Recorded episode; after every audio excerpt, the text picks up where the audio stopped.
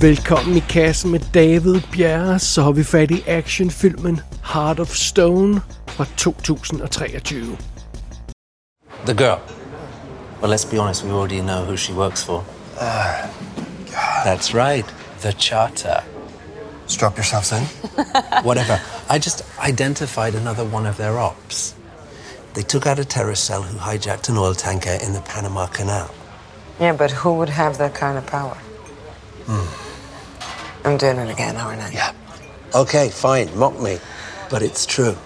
Ex-intelligence operatives answering only to themselves. No national allegiances, no political leanings, putting out fires their governments never allowed them to. That's the Charter. The most highly trained agents working together to keep peace in a turbulent world. No, that is a Saturday morning cartoon. Nobody knows about the Charter because they don't exist. Pass me the vinegar. And this girl? This girl is part of it, and you know it. Så er det endnu en gang tid til en stort anlagt Netflix-film. Den her gang har vi fat i en spionfilm med en kvindelig hovedrolle, Gal Gadot. Vi så første glimt af den her film tilbage i januar, da Netflix smed sin Save the Dates sizzle reel ud for 2023. Og ja, så skrev vi selvfølgelig øjeblikkelig film ind i kalenderen.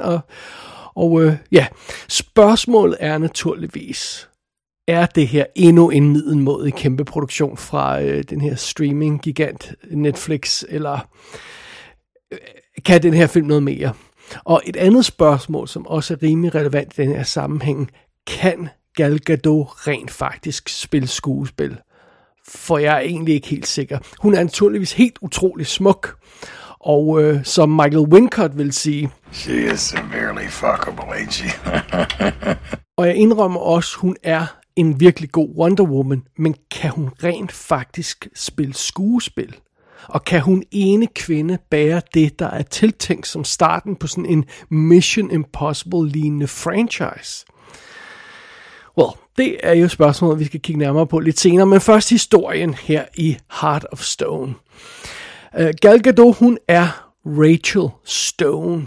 Vi bliver præsenteret for den her kvinde som en simpel tech-support-agent for MI6. Men i virkeligheden, så er hun en super sej superagent. Hun er undercover hos MI6. I virkeligheden arbejder hun for den hemmelige, verdensomspændende organisation, der hedder The Charter. Og The Charter er en organisation, der forsøger at holde ro i verden og bekæmpe kriser, og det gør de blandt andet ved hjælp af The Heart.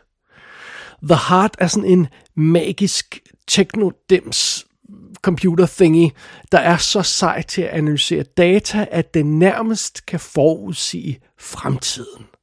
Jamen dog. Og den her dems dikterer simpelthen alt, hvad charteragenterne skal gøre for at forsøge at holde verdensorden på plads og holde ro i verden.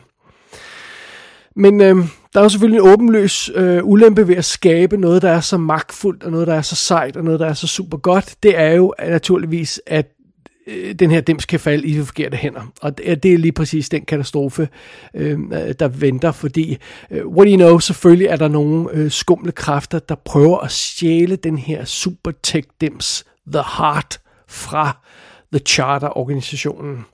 Så snart er hele verdens sikkerhed på spil, fordi hvis den her magiske dims falder i forkerte hænder, så vil der ske utallige katastrofer, og her er det selvfølgelig, at agent Stone må træde til, og hun må stoppe skurkene, redde verden, og så må hun se mega lækker ud, mens hun gør det, naturligvis.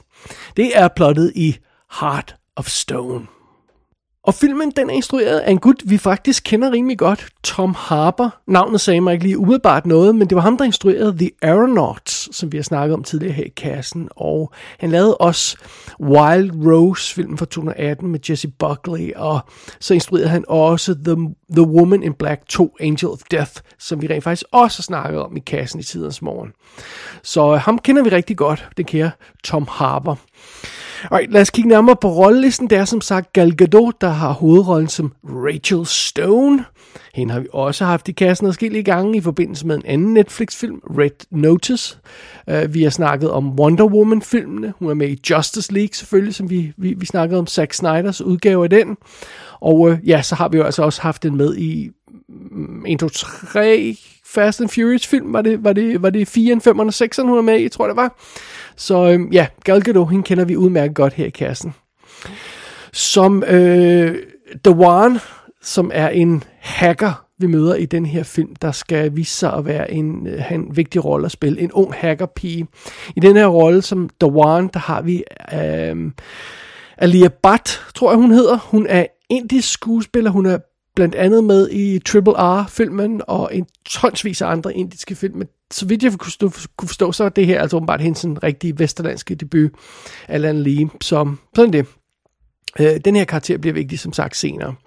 Så har vi MI6-teamet, som Rachel Stone arbejder sammen med. Det består blandt andet af Parker, der bliver spillet af Jamie Dornan, som man jo naturligvis kender fra 50 Shades of Grey-filmene, og måske også fra tv-serien The Fall, eller Belfast var han jo med i, der spillede han knægtens far i den. Så møder vi Yang, som bliver spillet af Jing Lusi, som vi åbenbart har haft i kassen før, fordi hun er rent faktisk med i SAS: Red Notice, altså den anden Red Notice-film, som vi også har snakket om her i kassen, og så er det hende, der spiller den, ja, i sagens natur, asiatiske politikvinde i Gangs of London, første sæson af den, og så er hun også med i Crazy Rich Asians. Så har vi også MI6-agenten Bailey, der bliver spillet af Paul Ready, som har været med i Utopia-tv-serien og The Charter tv-serien. Han har kæmpe fuldskæg her, så det er ikke sikkert, man kender ham fra andre ting, men sådan er det. Derudover så på The Charter-delen af teamet, der har vi Jack of Hearts, som er sådan ham, der styrer den her The Heart-maskine der og kommunikerer med den. Der har vi Matthias Schweighöfer, som jo har været med her i kassen før, fordi han har været med i forskellige Netflix-film også. Det er ham, der spiller pengeskabstyven der i Army of the Dead og Army of Thieves, som vi har snakket om tidligere. Og så er han rent faktisk også med i Oppenheimer. Han spiller Heisenberg i den. Så sådan det.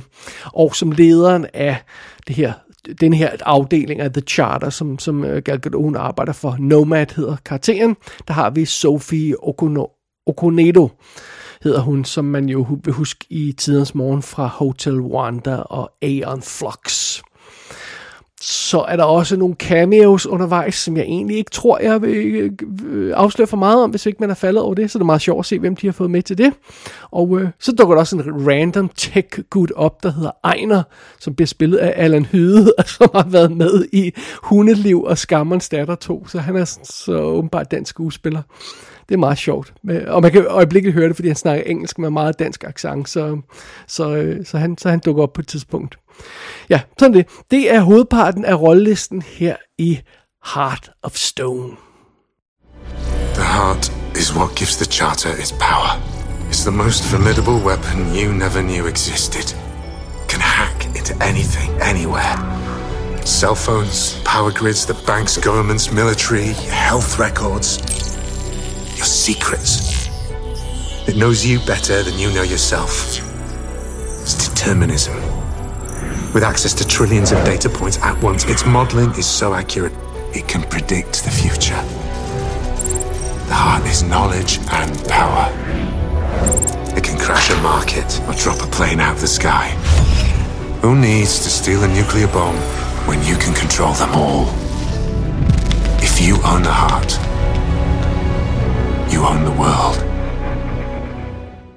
Kære Netflix, vi bliver lige nødt til at have en lille samtale sammen. Bare sådan helt straight up og fortroligt. Bare os to. Sådan. Vi er jo venner, så vi kan godt være ærlige over for hinanden. Det vil jeg våge at påstå. Så Netflix, fortæl mig helt ærligt. Titlen Heart of Stone, det var det første, I fandt på.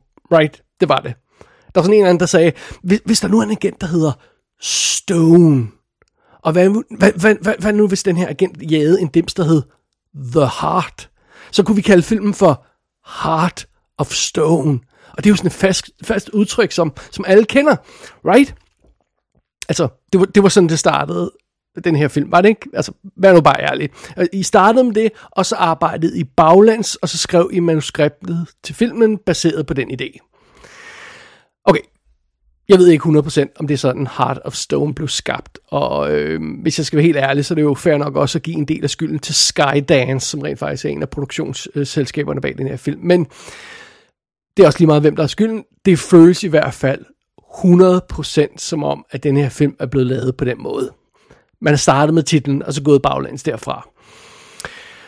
Så, ja, det siger vist det hele. Men under omstændigheder, lad os lige hive fat i den her film ved at starte med den ene del af den her titel, nemlig Stone-delen. Når Heart of Stone starter, så virker det som om, den her film kører en lidt anderledes historie i stilling, fordi Gal Gadot, hun er ikke den super seje agent, der kan alt. Når vi første gang møder Gal Gadot i den her film, eller Agent Stone, så er hun tech support. Altså, de andre agenter snakker om hende, som om hun er ikke trænet til at være i felten, og de skal nok klare det seje arbejde og sådan noget, og hun skal bare blive i bilen med computeren, og så skal nok gå alt sammen. Og jeg tænkte, okay, det er en meget fed indgangsvinkel. Det minder mig sådan lidt om Three Days of the Condor, hvor Robert Redford, han er jo den her, ja, han arbejder for CIA, men han er sådan en teoretiker, der aldrig har været ude i felten og bruge de her evner i virkeligheden, men så bliver han pludselig tvunget til det, grundet hvad der sker i starten af den film. Fantastiske Three Days of the Condor i øvrigt. Men under omstændigheden, det virkede som en meget sjovt setup. Jeg kunne meget godt lide den her idé om, at man ikke bare startede med Gal Gadot som den super seje superagent. Well, det setup, som filmen starter med, det holder sådan cirka i 10 minutter. Fordi så er det, Gal Gadot, hun bryder sammen og afslører, nej, hun er i virkeligheden den super seje agent, der kan alt.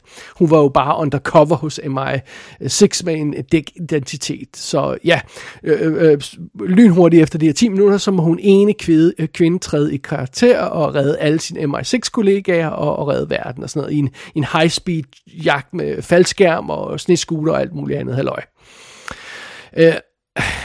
Ja, jeg ved ikke, om den kære Gal Gadot har set lidt for mange The Rock og Vin Diesel film, fordi ligesom alle sine usårlige mandlige kollegaer, så virker det ikke som om hun tør være mindre end den sejeste person i rummet hele tiden.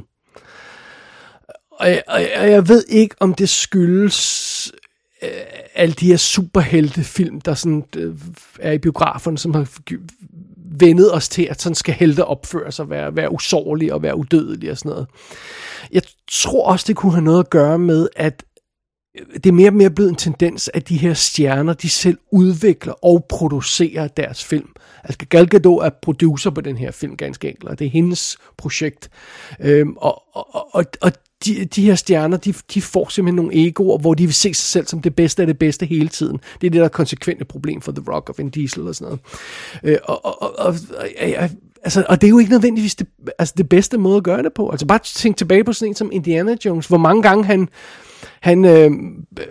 fejler i Raiders of the Lost Ark, altså mister den pris, han jager, og bliver banket af folk, og må opgive kampe, og alt sådan noget der. Han er ikke perfekt, han er ikke den sejeste i rummet hele tiden. Han er ikke den, der har overhånden hele tiden, om jeg så må sige. Det er han bare ikke, og det giver en anden vibe i en film, og ja, okay, det kan godt være, at det er en større diskussion, men under omstændigheder, pointen er, at der går ikke så lang tid i den her film Heart of Stone, før Gal Gadot, hun er den super seje agent, der kan alt og er udødelig.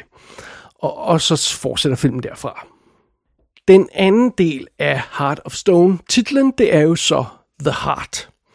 Og det er jo altså den her super seje quantum computer med AI, der kan hacke ind i alle systemer og afsløre alt og have adgang til alle informationer, og den her computer bliver så styret af den her tech-gut, som via sådan en interface, der ligner et eller andet fra Minority Report, hvor man står sådan med sådan hologrammer og vifter med hænderne i luften og kontrollerer, hvor den her computer kigger hen og sådan noget. Og det her setup med den her computer, det kunne næsten ikke være mere uinteressant. Selv karaktererne i filmen virker som om den her idé om den her supercomputer keder dem bragt. De kan næsten ikke skjule, hvor kedeligt det er selv i filmen. Og Det kan selvfølgelig godt være, at grunden til, at det keder dem så meget i den her film, det er, at de har set Person of Interest TV-serien, som faktisk bruger lidt af det samme koncept, men bruger det til noget meget, meget, meget federe. Den tv-serie er fantastisk, og den viser, hvad man kunne bruge sådan en supercomputer-idé til. Det er ikke det, som Heart of Stone gør. Heart of Stone, den gør noget andet med den her supercomputer, The Heart. Og det betyder blandt andet, at vi får sådan nogle scener, hvor den her agent Stone, hun er i gang med en eller anden halsbrækkende jagt, og så mens hun er det, så har hun den her tech-gut i ørerne, i sin øresnegle, der hele tiden råber odds til hende. Nu har du 70% chance for at overleve. Nu er du kun 50% chance og sådan noget. og vi får sådan scener, hvor Stones boss, hun befaler, at Stone skal holde op med at improvisere og være en sej agent. Nej, nu skal jeg bare ud og adlyde computeren hele tiden og bare følge dens directions, hvilket jo heller ikke er interessant at se på.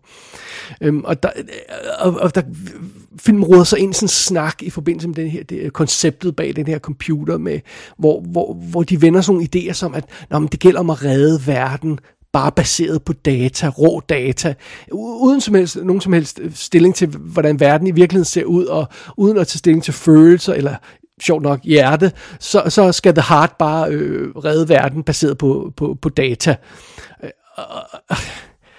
Altså, det er en dybt utilfredsstillende historie at se på, men den er bare heller ikke skide troværdig. Altså, det holder jo ikke. Det er noget vås, den her idé, som film arbejder med. Og det er bare dybt utilfredsstillende at følge den her organisation, der beregner procenter på alt, og bare marcherer rundt til en computers befalinger. Det er ikke fedt at se på. Plus, hele den her idé om at have en magisk supercomputer, der kan alt, det virker forældet. Altså, det virker som noget, der hører 90'erne til, hvor vi nærmest dårligt havde computer alle sammen. Altså, nu om dagen, så virker det bare som om en hvilken som helst hacker med en off-the-shelf bærbar kan gøre mere eller mindre det samme i virkeligheden, som den her computer kan gøre. Altså hacke ind overalt og sådan noget. Altså, hvis der er et system, der kan hacke, så ved jeg ikke, om man har brug for en supercomputer til det. Okay, det her med at forudsige, hvad der vil ske baseret på analyse af data. Okay, det skal man nok have en supercomputer til, men det her med bare at hacke ind i systemer, altså igen, en bærbar, og så er man offset, er man ikke? Det er i hvert fald det indtryk, jeg har. Jeg har set nogle steder, at The Heart er beskrevet som en MacGuffin her i filmen Heart of Stone. Og en MacGuffin, hvis man har glemt det, det er jo sådan et eller andet objekt i en film, hvis reelle funktion er ligegyldig, fordi det er selve jagten på det her objekt, der driver plottet frem, og det er pointen. Det berømte eksempel er ridderfalken i The Maltese Falcon, eller kufferten i Pulp Fiction, eller The List i Mission Impossible 1. Det er nogle gode eksempler på en MacGuffin. Men den her definition på en MacGuffin er rent faktisk ikke hugget i sten. Der er ikke sådan en klar definition for, hvad en MacGuffin reelt er. Der er nogen, der mener, at en MacGuffin skal være noget, der er helt ligegyldigt for plottet. For eksempel sådan noget som kufferten i Pulp Fiction, som vi faktisk aldrig ser, hvad der er inde i. Men der er en hel masse plot, der drejer sig omkring den her kuffert, og alle skal have fat i den her kuffert i Pulp Fiction. Men der er også andre, der mener, at sådan noget som The Ark of the Covenant i Raiders of the Lost Ark, det er en MacGuffin. Og det mener jeg bestemt ikke. Altså. Og jeg mener heller ikke, at The Heart i Heart of Stone er en MacGuffin. Og der er en pointe med den her snak, det er ikke bare ordkløveri og filmnørderi. Fidusen er, at det her The Heart, som vi har i Heart of Stone, vi ved lige præcist, hvad det er. Vi får forklaret, hvad det er omhyggeligt i starten af filmen, og vi ved, hvad denne her supercomputer kan. Så det er én ting. Det kunne man allerede sige der, at det ikke længere er en MacGuffin, fordi vi ved præcist, hvad det er. Noget andet er, at The Heart er altså ikke bare noget, der skal jages af de her spioner i den her film. The Heart er det, der dikterer hovedparten af plottet i filmen. Altså, The Heart er skyld i adskillige karakterers dødsfald, og altså direkte skyld i det, og The Heart er fokus for alle scenerne. Det, som The Heart kan, er decideret motivationen for skurken bag at prøve at få fat i det. Så Så nej, jeg synes ikke, The Heart er en ligegyldig MacGuffin. Det er jeg synes i sagens natur, som titlen antyder, det er hjertet i den her film. Men problemet er jo, at The Heart er stadig bare en magisk supercomputer. Og det leder os tilbage til det der utilfredsstillende historie, der bliver fortalt her. Det er bare ikke særlig interessant at følge en historie, der handler om en computer. Well, i hvert fald ikke på den her måde. Look, Dave. I can see you're really upset about this. I honestly think you ought to sit down calmly. Take a stress pill and think things over. Det er svært at investere nogle følelser i en historie, der er dikteret af en magisk computer. Og det er en underlig, udefinerbar trussel. Altså det her med at sige med en computer, der kan alt. Okay, altså det er meget svært at forholde sig til. Og selv når den her computer, The Heart, er direkte skyld i virkelige ulykker i den virkelige verden, så er det stadigvæk en underlig vag trussel, som filmen arbejder med. Skurken i filmen vil åbenbart overtage verden med den her supercomputer, men hvad er det præcis? Skurken vil bare dræbe en masse folk, og så gøre en masse ting, og hvad for nogle ting, og hvad er det præcis, The Heart skal gøre? Altså det er svært at forholde sig til. Selv når skurken står og forklarer, hvad det er, han vil, så er det bare stadig svært at forholde sig til. Og Heart of Stone-filmen her får aldrig bragt en ordentlig følelse af intensitet og en virkelighedsfølelse ind i plottet, fordi det hele bliver ved med at være så vagt, fordi der er den her snak om den her supercomputer også. Selvom der er de her adskillige, de her dramatiske sekvenser, hvor der sådan tæller, der tæller ned, og deadlines, der nærmer sig og sådan noget, og jamen dog. Selv efter alt det, så ender det hele med at føle sådan underligt teoretisk, på et eller andet plan. Og okay, fair nok, filmen prøver at diske op med en lang række store actionsekvenser for at få vores opmærksomhed. Men den bedste sekvens, det er den, hvor Stone bryder fra computerens anbefaling, og så kaster hun sig ud i en redningsmission af sit eget team, fordi hun holder af dem. Så kommer der sjovt nok noget hjerte i filmen. Og det resulterer i en halsbrækkende biljagt gennem Lissabonsgade, der rent faktisk fungerer rimelig godt. Men for det meste så føles de her actionsekvenser, som filmen præsenteres for, de føles som et computerspil. Bare som baner i et computerspil, hvor man har uendelig antal liv, og den her usårlige superagent Stone ræser afsted igennem verden, dikteret den her supercomputer, og ja, det er akkurat lige så spændende, som det lyder. Og desværre, så er der ikke nogen menneskelig faktor, der ligesom kan komme ind og tage vores opmærksomhed. Der er heller ikke særlig mange af spillerne og karaktererne i den her film, der gør indtryk. Altså Jamie Dornan er rimelig flad og uinteressant som den her MI6-agent. Og hende her, den indiske skuespillerinde, Alia Bhatt, hun får intet ud af den her rolle overhovedet. Og sådan som Sofia Okonedo, hun er totalt fejlcastet som lederen af den her organisation, The Charter. Og selv Matthias Schweighöfer, eller hvordan man rent faktisk udtaler det, selv han, han spiller bare en mindre vild udgave af den samme rolle, han spillede i Army of the Dead og Army of Thieves. Så vi har set det her før, og den er som sagt bare mindre intens, den her udgave, så det virker ikke særlig godt. Og med hensyn til Gal Gadot og hendes skuespillerevner, hun er sej, og hun er sexet, ja, men hun er også iskold. Der er ingen varme og nærvær i den her karakter, og måden hun spiller rollen på. Jeg ved ikke, om hun overhovedet kan, hvis jeg skal være helt ærlig. Og det hjælper jo så heller ikke, at den her karakter, som Gal Gadot spiller, Stone, hun er en ret middelmodig agent, når kommer til stykket. Hun skal hele tiden reddes af andre folk. Hun laver sådan adskillige amatørfejl undervejs, det er som om, den her karakter, jeg har, hvad der skal til for at være sådan en ekstrem sportsudøver. Altså hun kan hoppe afsted på snescooter og køre en bil og springe ud med faldskærm og sådan noget. Men hun udviser intet talent, der indikerer, at hun rent faktisk vil være en god agent. Altså sådan snille og overblik og sådan noget. Det har hun ikke. Og så vil det ærligt talt også være super fedt, hvis Agent Stone ikke besvimede hele tiden i den her film, eller blev slået ud. Det vil jeg virkelig godt kunne lide. Men det er en anden ting. Sådan er det. Men fidusen er, det her er ikke en karakter, jeg har det mindste lyst til at følge i flere film. Det er jo et problem, fordi det er sådan, den her film bliver sat op. Og bare for at tage et andet eksempel på noget, der virker.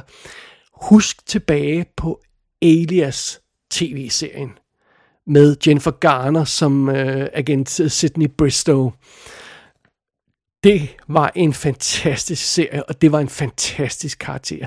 Fed action, fed humor, fed missioner i serien, men karakteren var også fuld af følelser og reelt drama og sådan noget. Man fik virkelig knust sit hjerte flere gange i den serie på en fed måde. Og det er sådan en karakter, man gerne vil se mere til, og det gjorde man så også i adskillige sæsoner af den tv-serie. Men altså...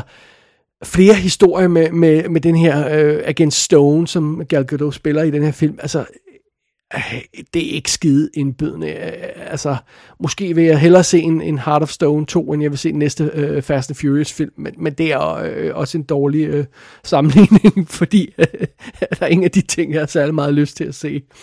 Så ja, det er selvfølgelig ikke optimalt. Efter små 2 timer, så når vi til finalen af Heart of Stone. Og gæt, hvad denne her film slutter med. I dare you. En slåskamp naturligvis. En nævekamp. Og det er virkelig en ynkelig måde at slutte sådan en verdensomspændende spionfilm på. En slåskamp i et lille rum. Det var det bedste, de kunne finde på her. Og det viser måske meget godt, hvad for et niveau vi er på med den her film. Heart of Stone følger sådan en relativt fast formel, som blandt andet betyder, at vi sådan umotiveret skal rundt i et hav af forskellige lande, hvor der er mange Netflix-abonnenter. Vi skal naturligvis til en eller anden sydeuropæisk by, tjek. Vi skal til en eller anden lokation i England, tjek. Og så skal vi til en eller anden is- eller snebaseret location, Island eller Norge, eller hvad det nu er. I det her tilfælde er Island, tjek. Og... Jeg synes altså godt nok, at den her type Netflix-film er begyndt at ligne hinanden rimelig meget. Heldigvis så er Heart of Stone ikke helt så forfærdelig som The Grey Man eller Red Notice, men vi er altså meget langt fra deres kvalitetsproduktioner som Svart Krabbe eller Kate eller sådan noget i stil der film, der rent faktisk var gode. Alt i alt så vil jeg våge påstå, at den her film Heart of Stone, det er den perfekte sådan minimalt underholdende metervare til Netflix, og den har et svagt manuskript, den har en middelmådig produktion, og så har den altså Gal Gadot, der mangler meget for at blive sådan en franchise-bærende stjerne. Det gør hun altså. Men lur mig, om den her film ikke bliver et hit alligevel. Lur mig, om ikke de hjernedøde Netflix-abonnenter, de er bare for dovne til at lede efter en god film, og så trykker de bare play på det første og det bedste, der bliver foreslået, og så får man jo seertallene, og så ser det fint ud for Netflix. Og vi har jo allerede fået en Extraction 2, og der er vist også en 3'er under udvikling, og jeg tror også, det er tanken, at der skal komme en Red Notice 2, så ja, der kommer garanteret en Heart of Stone 2. Lur mig, om den ikke kommer til at hedde Heart to Heart, eller sådan noget, med total midten. Men under andet der, denne her film, Heart of Stone, den slutter i hvert fald med at lave et klokkeklart setup til en toer. Og den ser ud til at blive endnu mindre interessant end den første film.